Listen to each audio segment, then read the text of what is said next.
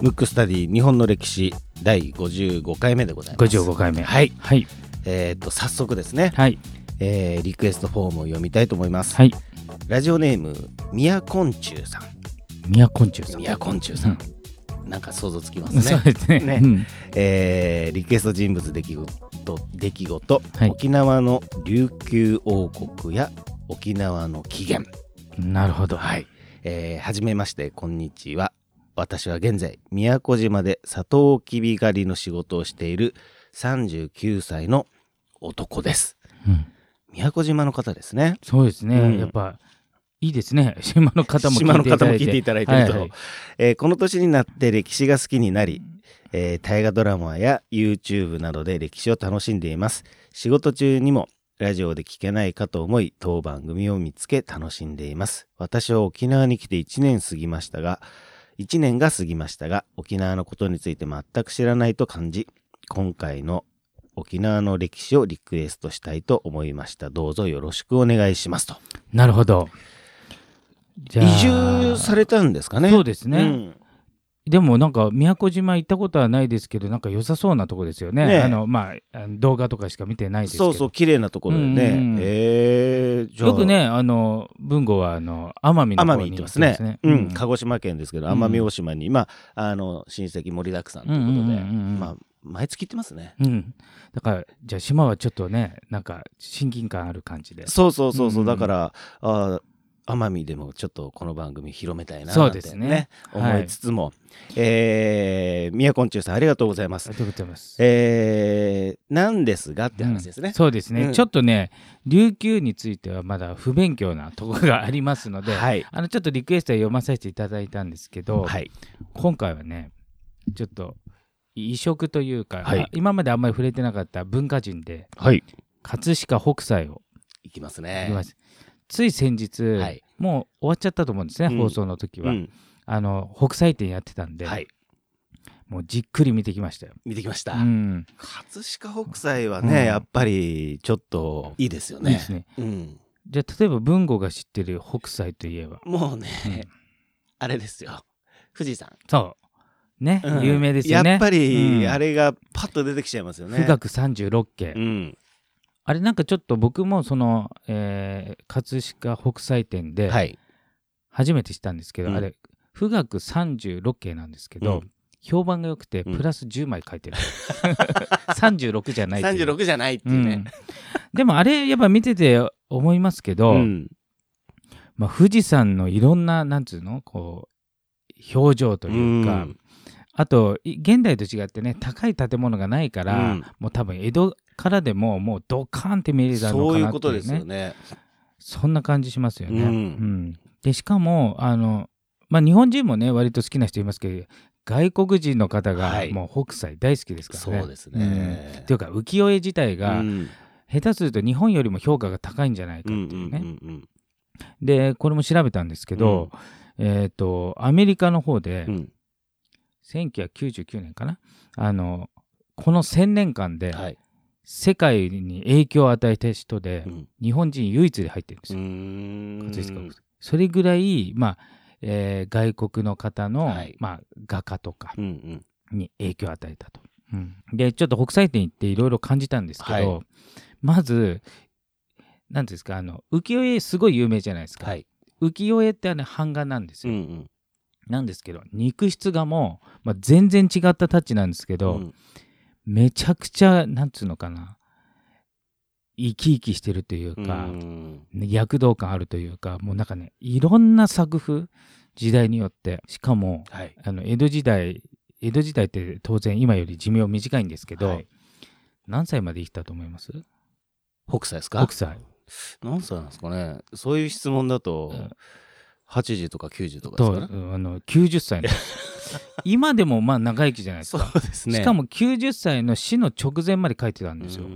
だからら今で言うと、まあ、平均寿命はあの長いですけど、うん。最後の方って、まあ、ちょっとボケてしまったりとか、あといい意欲的じゃないっていうか、うん。た例えば昔アクティブに働いてた人も晩年はあそんなに動かないというか働かない感じなんですけど、うんもうね100まで生きようとしてて、でもう80を超えて違う作品にチャレンジ作作風にチャレンジしてたり油絵もやろうとしてたっていう、うん。へまあ、その後ね西洋画の大家のゴッホとか油絵の大家のゴッホが元もあの葛飾北斎に影響を受けてたりしてるんですけど、えうん。自分もだから西洋の、えーものを取り入れてさらにもっといいものもっといいものっていうだうん。から死ぬ直前まで向上心あったっていうね。すごいですね。本当にすごい。もう浮世絵で、はい。まあもう大名声があるわけじゃないですか、はい。要するに第一人者ですよね、で新たな分野ってもしかしたらまあ泥を塗る可能性もあるわけじゃないですか、はい。もうそっちでも対価なんで、うんでもそっちでもチャレンジして、まあ、さらにものにしてさらに高みをいくとか、うん。うん。あと意外とね浮世絵の時代っていうのが、まあえー、とさっき言ったように北斎って90歳まで生きてますけど、はい。30代とか40代なんですよ。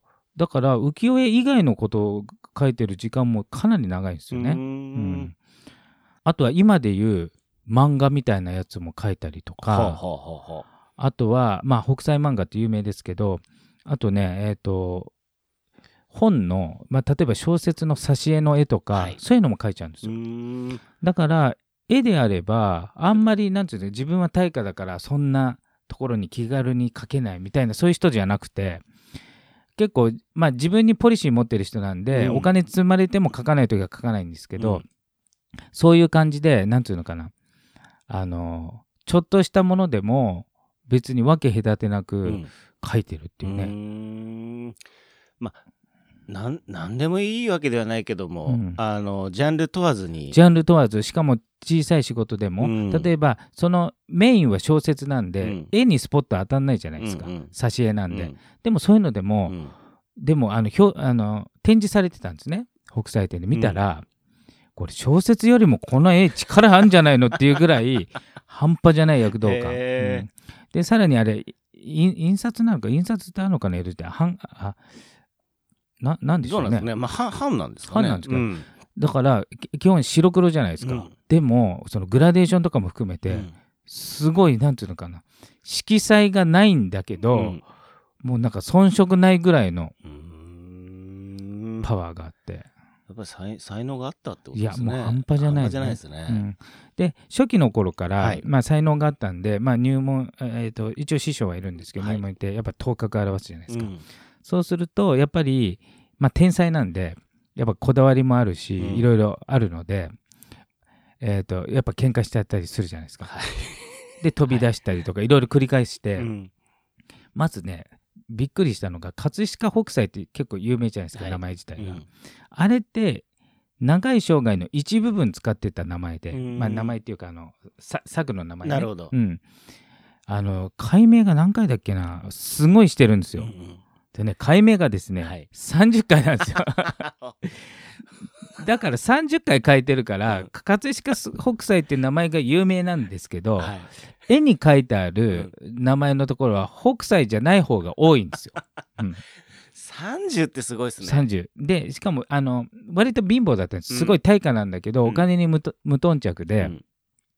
なんつうかなあのまあ散散財ってあの贅沢じゃないんですけど、うん。あのお金とか頓着しないんで例えば振り振り込まれるっていうかもらうじゃないですか、うん。振り込みじゃないですね、うん。としてはもらって、うん。だ包みのままボンと置いといて、でなんかえー、と日用品とか買った取り取り立てっていうか代金が後払いのところ、あじゃあそこの取っていってってやっちゃうから、うん。多かったらそのまま持っていかれて その包みのまま。はいはい。で少なかったら少ないですよって言われるから、うんどんどん貧乏になっていくっていうね。で そういうのも気にしないみたい、ああうん、いいでね。貧乏になるとだから斬新なのか当時はそれが当たり前だったのかちょっとそこは分かりませんけど、はい。名前を売るの。うーん。だから北斎っていうネームバリューあるじゃん、うん。例えばじゃあ文吾がめちゃくちゃ有名になって、うん。その芸名がまあし加瀬大衆みたいなもんですね、はいはい。昔の、うんうんなんかそんなことありましたよね、はい。なんかその芸名自体にこううん。バリューがあって、うん。だからじゃあ北斎売るから、うん。でそれは使っていいよ、うん。だから自分は使えないから違う名前にするみたい。で30回会会合っていうんですかね、うん。あの芸名みたいなものですか。えっ、と、その中で、メジャーどころが、1、2、3、4、6個ぐらいあるんですよ。うん。細かいの入れたら30なんですけど、もうね、最後はね、万字ってなってます。あの、万字マーク。万字マーク。万字。えーだからなかなか、なんつうか、名前一つとっても面白いな。うんうんあと、引っ越し間だったんですよ。北斎。まあそれもね、貧乏な原因なんですけど、うん。何回引っ越ししたと思います？何回ですかうねん。100回とか？うんいい線ついてる。93回。引っ越し。で、あの、まあ、掃除とかしないのね。はい。だからもう、なんていうのか、もう、絵だけえ描いてるみうんたいうんな。で、ずーっとこたつから出ない。うん。えっ、と、こたつで入って、昼間はこたつで入り、そのまま絵描いて、で、ご飯もこたつで食べ、うんで、食べかすとか全部ほん投げちゃううん感じで、うんもう全然片付けない。だから、なんだろうね、ちょっと漫画家のイメージ、そうイメージですけどね、はい。そういう人いるかどうか知りませんけど、うん。なんかそういう感じで、うん。で、眠くなったらこたつで寝るみたいな。うんうん。うん。で、汚くなったらうん。掃除するより引っ越しするみたいな。なるほどこれ93回で、本人は100回目標に、あ。あの、引っ越し100回を目標にしてたけど、93回で終わったんです。へひどい時1日3回ってなんだかよくわかんないですけど。ー それうん。は引っ越しって言うんですかね。うん。まあ引っ越しなのか。ただいろいろ調べると、うん。江戸時代って引っ越しが結構当たり前だったみたいで、うん。引っ越しする人が多くて、うんうんで後々あの明治時代になって北斎のことすごい尊敬してる浮世絵画家は、あ北斎が93回引っ越ししたから、うん。俺もそれ超えてやろうっつってうん。110何回やったっていうね、そこ真似してんのかみたいな そういう人も出て。だんだん話がうんよくわかんない方向に行っちゃいますね。うんうんうん。でで見たんですけど北斎の絵ね、はい。でまあいろいろ肉質がとかもあったんですけど、やっぱり僕はあの浮世絵。うん。うん最高じゃないですか、うん。やっぱあの北斎ブルーと言われてる青、うんうんあ青っていうかなんていうんですかね。藍色っていうんですか、うん。あれ半端じゃないですよね、ううんん。もうねぜひねもしどっかでねうん。北斎展あったら、あの北斎ブルーと言われてる、うん。あの藍色、うん、ぜひ見て。多分上が統一されてんでしょうね。多分並べた時に色の統一がなるように、うん。上が全部青くなってるんですよ、ううん。ん。北斎の時代って、うん。やっぱ文化が盛んなんですよ、はい。江戸江戸江戸時代。江戸時代。で江戸時代って、うん。あのまあなんていうんですかね。こう繰り返しなんですよね、はい。繰り返しっていうのは、まあ、いわゆるバブル。はい。要するに経済が回ってる時は文化が発達し、うん。それ発達しすぎるとあの経済がまあ一回収束するじゃないですか、バはい。バブルっていうか、まあ、好景気不景気みたいなものね、はいはいはい不景気になると後期粛清って言って、うん。そういう文化的なものは禁止になるわけですよね。そんでまた禁止だと人々がこう欲求不満になるなってくるのをガス抜きさせるのもあるし、うん。あとは、えー、と景気の波なんで、うん。好景気になるとまた文化が発達すると。で江戸時代って大きく分けて、はい。文化が発達したのが2回あるんですよ。うんううん。ん。で要するに2回とも好景気ね。うん。うん、それは何文化っていうか知ってます？これはね社会の授業って必ずやったと思う。えー？聞いたらあーってなりもう絶対、うん、絶対あーってなんです。なな何文化なんですかね。一個はね 元禄文化ね、あ聞いたことあります？ありますねありますね。元禄文化はあの最初のあ江戸時代の初期のはい。文化が栄えて、うん。浄瑠璃とか、はい。歌舞伎とか、うんうんでその後一回低迷して要するに、えー暴れん坊将軍の、うんうん。えー徳川、えー吉宗。はい。あの辺っていうのは一回上がってうん。ちょっと緊縮しないといけない、要するにちょっと引き締めないといけない時にだから改革ね、うん。え絶頂の時は改革しないから、うん。あの経済が回んなくなると改革するからその時文化を抑え込むのが吉宗。その後また好景気というか派手になったのが、はい。文化文政っていう聞いてます火星文化っうんうんうんていうのが来るんですよ、うん。その、えー、と2個目の文化が上がった時の火星文化のとこに葛飾北斎がいるわけですよ、うん。で浮世絵ってもともとは歌舞伎のね、はい。えー、と俳優の顔とか美人画とかあるじゃないですか、うんうんまあ今でいうあれですねポスターとか、うん。ブロマイドですね、うんうん。要するになんかアイドルの写真とかあと写真集とか、はい。あとはブロマイドとかそういうものですね、うん。でそういうものがやっぱ欲しいじゃないですか、うん。で当時当然テレビも YouTube もないから、うん。現場行って見るしかなまあいから、そうですよね。うん。その役者の絵が欲しいっていう、うん。そういうのでこう発達していくわけじゃないですか。うんうんうんで、えー、と当然その時って歌舞伎自体が流行ってないと、はい。当然絵もこう上がっていかないじゃないですか。で歌舞伎って必ずやっぱり禁止の時は贅沢物で禁止されたりするんですよ。まあうん歌舞伎に限らず本もそうですね。うんうんで本も文化が成熟っていうか、まあ、金回りがいい時は、まあ、春画とかね、うんちょちょ今でいうあの下の本とか、はいはい。あとは、えー娯楽本、うん。まあ、小説とか。今でいう映画ですね、ううん。んっていうのがこう流行っていくから、うん。そういう時に挿絵が入ったり、うん。そういうので文化がこう爆発するっていうね。なるほど。じゃああれですね。ある意味そのそういういわゆる緊縮うん。の時代であればうん。北斎ってうん。出てきてない可能性そう、ってできてないんですよ。ね。で、ちょっと前の画家とかって、うん。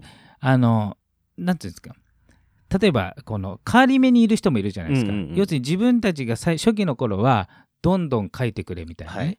どんどん書いてくれって名声上がって、うん。で禁止になると急に禁止されるわけですよ、うん。同じことが。うん。で今で言うと例えば YouTuber の人が、はい。もう YouTube 禁止みたいな、うん。なっちゃうなんか今まで OK だったのが急になしみたいな、うんそれでそれでも隠れて書いてるとやっぱりとっ捕まってうん。島流しとかされちゃうわけですよ。でしかも文化が発達するのもそうですけど、はい。絵師としてうん。歌舞伎とかそういうものの役者を描くってことは、はい。あとはいわゆる花魁とかうんうね、ん。遊郭の描くってことは、うん。自分も行くわけじゃないですか、うん。遊ぶじゃないですか、うん。だから画家って割と遊び人が多いんですうよ。ん。まあ北斎はちょっとそれとはちょっと違うタイプですけどね、はい。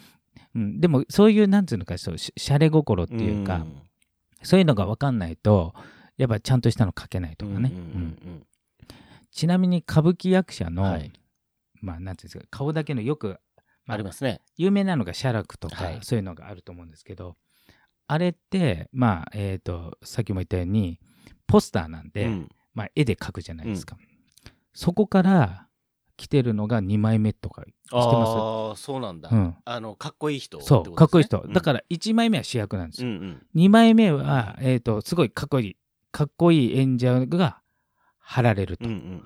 で3番目がお笑いがたやれるからうん。3枚目がだ。お笑い芸人のこと3枚目ってその歌舞伎から来てるんですよ、意外とそういう言葉も含めて、うん。やっぱり今のね現代にちゃそうんと脈々とそうそうそう。続いてるわうけですね。ん、でその遊び方でうん。粋かどうか決まるんで、うん。ただ遊んでなんていうわーって盛り上がってるだけじゃなくてなんていうんですかマナーとか、うんうん。それがちょっと日本人独特というか、ん。遊びの中にもうん。何かこの、まあ、礼儀作法じゃないですけど、うんうん。まあ、北斎自身は礼儀作法が全くこうないというか、うんうん。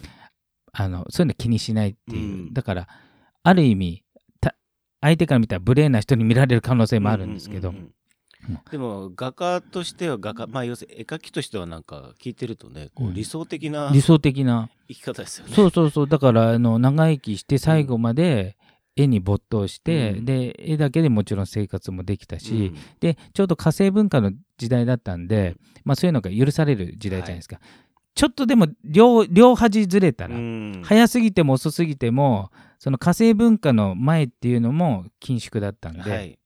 それがあれかな完成の改革っていう時だと思うんですよ、その後家成が来て、うん。田沼意次とかはい。聞いたことあると思う、あの辺って後々の人からすると賄賂だなんだって批判されたけど、うん。あの人ってすごく経済を発展させた人なんですよ、うんうんでその後に天保の改革っていうのが出てくるんですけど、うん。その間に家成っていう江戸の将軍の中で最もまあ遊び人的なはい。子供が70人ぐらいいたというね。もう半端じゃない浪浪費家の人がいた時代がしかもめっちゃ長生きだったんですその人。が。うんうんうん。でその人の時代が火星文化って言って文化が大きく発展した時にちょうど北斎もいたんですよ。なるほど、うん。もうタイミングが本当に良かったね。そうそうそう時代が。それで最初から最後まで絵を描き続けて、うん。もう晩年もうほんと死ぬ何ヶ月前ぐらいまでた絵を描き続け、はいしかもいろんな画風。うん。だから北斎っていうと浮世絵っうんていう感じですけど、浮世絵よりも多分本数が多いんじゃないかなって。じゃあその火星文化って、うん。なんかあれですね。もっと他の人もいるってことですよね。そうそうそうそう。いっぱい代表的な人多分いるんですよ、ね。たくさんね北斎のほかでちょっと後うに、ん。えー、と北斎に憧れて、う同じような、えー、と富岳36景に憧れて、歌川広重、はいはいはいはい。うん。は僕らが習った時安藤広重って名前で習ったと思うんですけど、えー、と今宇田川広重、うん。あれが東海道53通、はいはい。あれがねちょっとやや後です、ううんん。やっぱり影響を受けたんですかね。それはもちろん当然浮世絵でね。で当時はやっぱり江戸時代って頻繁に旅行なんかできないし、うんはい。まあもちろんまず歩きだからね、うんね。電車とかなくまず歩いていこうっていう話ですから。そね。そもそも、うん。でプラスやっぱり仕事があったり、そんなうそんなことはできないじゃないですか、だからやっぱそういう風景でこんなとこあるのかっていう、ん。だからい今でいうテレビではい。なんかマチュピチュってあるんだみたいなね、はい。うんうん。そういう感覚だと思うんですけど、うん。うんうんいやーうん。ちょっとあれですね。北斎からうん。火星文化の、火星文化のちょっと文化的なことを言きましたけど、ねうん。いやなんかあれですね。やっぱり、うんそういうのがしっかりとそうですね。ね盛じゃあり上がっちょってとじゃあ次回もちょっとそれに類することやりましょうか、やりましょうか。江戸江戸文化的なまた江戸の背景的なはい。ことを話しましょかね。そううですね。はい。はい。じゃあ、えー今回のテーマはですね葛飾北斎でした。